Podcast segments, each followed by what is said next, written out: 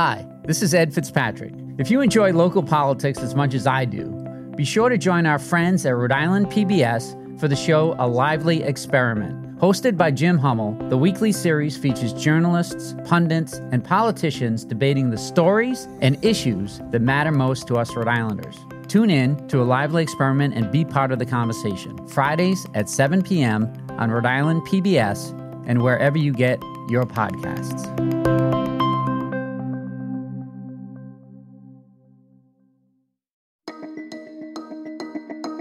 From the Boston Globe, this is Rhode Island Report. I'm Alexa Gagosz, in for Ed Fitzpatrick.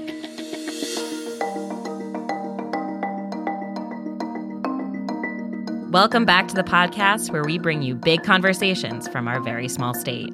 Rhode Island's restaurant and tourism industries have suffered some serious blows during the past two years of the pandemic. But with the weather getting warmer and mask mandates lifted, are we ready for our comeback? To get the latest on what this summer has in store and how Rhode Island businesses have adapted to the pandemic, we'll talk to Dale Venturini with the Rhode Island Hospitality Association and Kristen Adamo from the Providence Warwick Convention and Visitors Bureau after this quick break.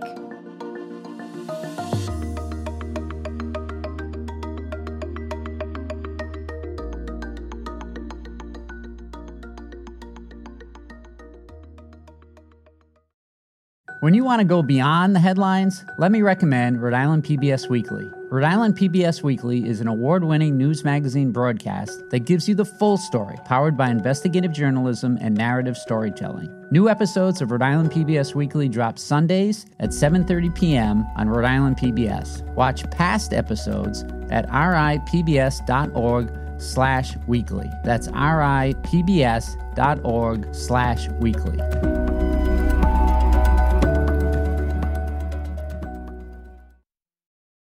Welcome back. I'm here with Dale Venturini, the president and CEO of the Rhode Island Hospitality Association, and Kristen Adamo, president and CEO of the Providence Warwick Convention and Visitors Bureau. Thanks for joining us today. Thank you so much. It's great to be here. Thanks for having us. It's nearly summer when travelers from all over flock to our beaches, dine in Newport's restaurants, and attend PVD Fest. But after two years of this pandemic, are we actually back? Well, I think we're getting there. When you look at Providence, we are at about 87% when it comes to meetings and conventions. The hotel numbers are coming back. Warwick is already back, and I think the southern half of the state is. So I feel confident by the end of the summer that we'll really be back to our, our 2019 levels. Does that include business travel too? Business travel is always going to be a challenge. People are traveling for different reasons and people are still a little cautious and then the rise of Zoom. So we have to make it more compelling for people to come here. But I think there's always going to be a need for people to meet face to face.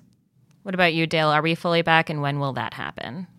I don't have a crystal ball on that one. Do I think we're fully back? No, but I think we're getting there. It's been very interesting to see some of the challenges and also the optimism that I've seen out there. And we've been hearing this phrase being coined bleisure traveling. We're finding out that when a business traveler comes, they're more apt to stay a few extra days now that we've got them out. They've already gotten on the plane, they've reserved their hotel. So now they want to spend a little extra time and discover. So it's all about being creative on the reason people can come back out and enjoy this great state.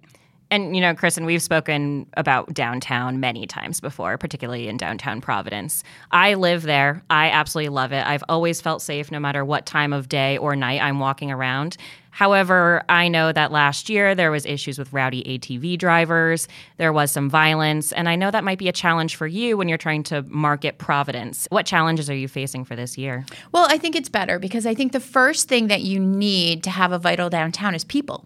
And we're seeing more people, whether it's convention delegates that we bring in, or business travelers, or office workers, university students. So I think that baseline is there. And so what we've been working on is making sure that there's activity. PPAC's back in full force, Waterfire will be back. All of that will contribute to the vitality of downtown. What kind of campaigns are you working on just to bring travelers back inside? We will be doing, I believe, a dedicated marketing campaign specifically for downtown. And that's going to not just focus on tourists, it's going to focus on locals because I personally think that locals are far more harsh to downtown Providence than a visitor. Visitors uh, have traveled all over the country and seen other cities. And so when you look at that comparison, really we get a lot of positive feedback about the center of our city. Yeah you know, one qualm that I have with downtown on a Saturday night, for example, I'm always looking for a place to grab a late dinner, possibly around nine or 10 o'clock. Yet so many restaurants are still closing so early. I think even up and coming restaurants that are brand new, Kins of the world, even Figdini closes around 10, 11 o'clock at night. Is it a challenge that you're both faced with at this point? We are faced with that, and it is a staffing issue. There are only so many hours in the day that you can have your current staff working. So you have to really balance that and weigh that against the time that you want to stay open. If you haven't noticed already, there's a lot of folks that have not yet reopened for lunch because there's not enough people downtown to support that business once you see the business come back, people will weigh what their needs are and how they can expand their hours. But until that happens, it really is impossible for people to stay open. What about you, Kristen? So I think Dale's right on the money. And I would add one of the things that Dale's team is taking the lead on that we fully support is people being nice to people and being kind. We are short staffed in the restaurant community and the hotel community. Everyone is trying their best and they have lived through incredible amounts of job stress. And so for us, that's really part of it is please be kind to the people who are showing up for work. Yeah, absolutely. You know, you brought up a really good point about expanding back for lunch. You know, what restaurants are actually going to be open for lunch? Are they going to continue opening at four five o'clock for dinner service? Are we pretty reliant on when office workers are going to be coming back, if ever? I think we're relying on a couple of things. We're relying on the convention center as Kristen talked about, getting people back downtown. We're reliant heavily on the people that work here that come out for lunch. I've seen a couple of restaurants be really creative about, you know, takeout for if you're at home. We're going to give you a space for you to work in. But again, it's all about numbers and ha- being able to staff that period of time because it's not only staffing the time that someone would come to lunch, it's the prep time in advance, the cleanup time after. So it's it's everybody looking and evaluating their business model to decide what is going to work the best for them. Remote work, hybrid work, that might be here to stay. So how do we keep a rejuvenated downtown Providence or downtown Newport or elsewhere in the state if those office workers actually never return fully? That's an excellent question, and one I don't have all of the answers to. But it's about being creative and figuring out different ways and getting together and talking it out. And the interesting part about COVID well, there's two things that happened during COVID. One, it brought the community together in such a way that I haven't seen in a long time, and people sharing ideas and different ways of doing business because we all work together so much and depend on each other. But there's another part that didn't do as well, and it separated people. And it separated people because some people got money from the federal government and others did not. And as a result, it became a have versus have not. For the first time in my career, I've seen where friends are not speaking to each other right now because of that. So there's this really interesting period we're in right now about bringing back that communication, bringing back that one voice to talk about the need of the entire industry, of the entire state. It's hard, however. It's hard when your business is suffering. It's hard when you don't have your employees. And it's so hard to stay positive. And that's what Kristen and I do all the time is what can we do? What, what cheerleading can we do? And, and I don't mean that to be in a fake way. What are the resources that we can pull to help operators? You know, I work for a very interesting industry, and they are so self reliant, they are so proud they're amazing people to me that they don't want to ever say that something's wrong. But now we have to sit down and figure out what, what are those barriers right now? What, how are we going to break down those barriers? We can't bring back everybody to the office, so what's the next step? And part of it is a burden that I feel like is on us, on me, and um, the tourism regions and the state is product development. So we, if we're not getting office workers, then we have to find a compelling reason to get other people here. So it's about being strategic and smart.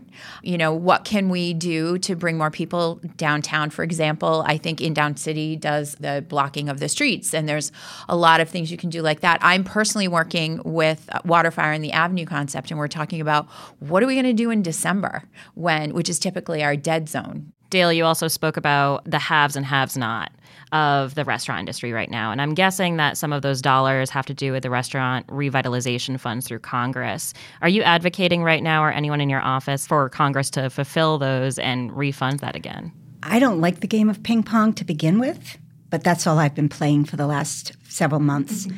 Yes, I've been in DC four times in the last month and a half on this issue as well as others. You know, Back in the day, some things that were costly to do were just the cost of doing business because business was doing well. Today, we're treating nickels like manhole covers. Mm. We have to look, we're, we're checking in the couches the, to find the extra change because we have to account for every dime today. And I just saw the recent economics like eggs went up 80%. Mm. You cannot increase your prices 80%. And I know the general public has been really patient with us in understanding the labor shortage and the cost of goods and the supply chain. I hope I don't hear those words very much in the future, by the way, and the word pivot. But they're very real. They're right. very real. And the challenge is every day is how to work within those parameters. Mm-hmm. So, our job right now, I always say, Kristen and I have such a complementary jobs for each other. I always say I'm the back of the house and she's the front of the house. You know, she's selling the destination and I'm behind the scenes making sure it's there for her to sell. You know, Kristen, maybe you can answer this, but is there anything exciting to get people downtown or just anywhere this summer right now? Yeah, I mean, I always start with the philosophy give the people what they want. And the one thing that everyone wants to know about is Waterfire. So we're pushing Waterfire really hard. We're pushing a lot of the neighborhoods really hard. We want to do more probably in the next year with some product development about walking tours. We have a very successful Black History walking tour, and we want to start telling other stories about other cultures. With ARPA funding available, and I'm waiting on those placemaking grants to see what bubbles up out of that from commerce, because I think you're going to see people get creative, and for the first time, they might have resources to actually fund some of those really cool ideas. I think we have enough to get started, and I think we're going to have a lot of momentum in the next year. And when it comes to neighborhoods, too, in Providence, I think of Broad Street, which I think is overlooked so much. But there is some fantastic food over there. Um, there's so much arts and culture, so much music. Um, is there anything that you guys are concentrating on at the Visitors Bureau when it comes to Broad Street or just South Providence in general? Yeah, I mean, one of the things that we did pre pandemic that we need to get back to is we used to host meetings of all of the neighborhood association leaders and find out kind of what they're doing. We just hired someone that runs our visitor center who's bilingual. In the next year or so, you're going to see us go really out into those West Side communities. Twofold. One is to get new content to promote the city, but also to explain how tourists can add on to the base of your regular customers. So that is probably one of our top priorities for the next year is to really get more people interested in participating in tourism advice that you guys could both give to Rhode Islanders on how they can support the industry right now? Well, Kristen brought it up before be kind. Understand that we're all challenged right now. It's critically important that we honor the people that are taking care of us and take good care of them as well. We're hospitality. I smile all day long, no matter what's going on. And I think that carries forth and helps me in my own mood. There is going to be an end or a change that's coming. Be ready for it. And you can help us in a really practical way. We have a campaign called Recommend Rhode Island, and you can go to the website recommendrhodeisland.com. And we want you to bring a meeting or a convention or a sports tournament or even a really big wedding. We don't care. Just bring it to Rhode Island. My team, for free, will help you arrange the meeting. All you have to do is do the bragging rights and recommend us, and we'll take it from there. And, you know, we lost $78 million worth of meeting business over the pandemic, and we are competing with cities like Boston and New York right now. So we desperately need the help to bring more business to Rhode Island. Kristen, Dale, thanks so much for joining us today. Thank you. Thank you.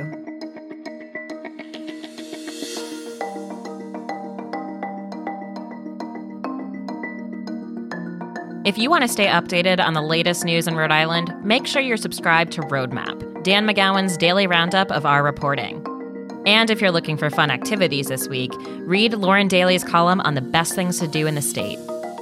And of course, if you haven't already, subscribe to Rhode Island Report. It's the best way to get the podcast every week. Rhode Island Report is a production of the Boston Globe. Today's episode was produced by Megan Hall, Carlos Munoz, and Amy Padula. Audio mixing and mastering by Marissa Ewing of Hemlock Creek Productions. Our music is from APM. I'm Alexa Gagosz. Ed is back next week.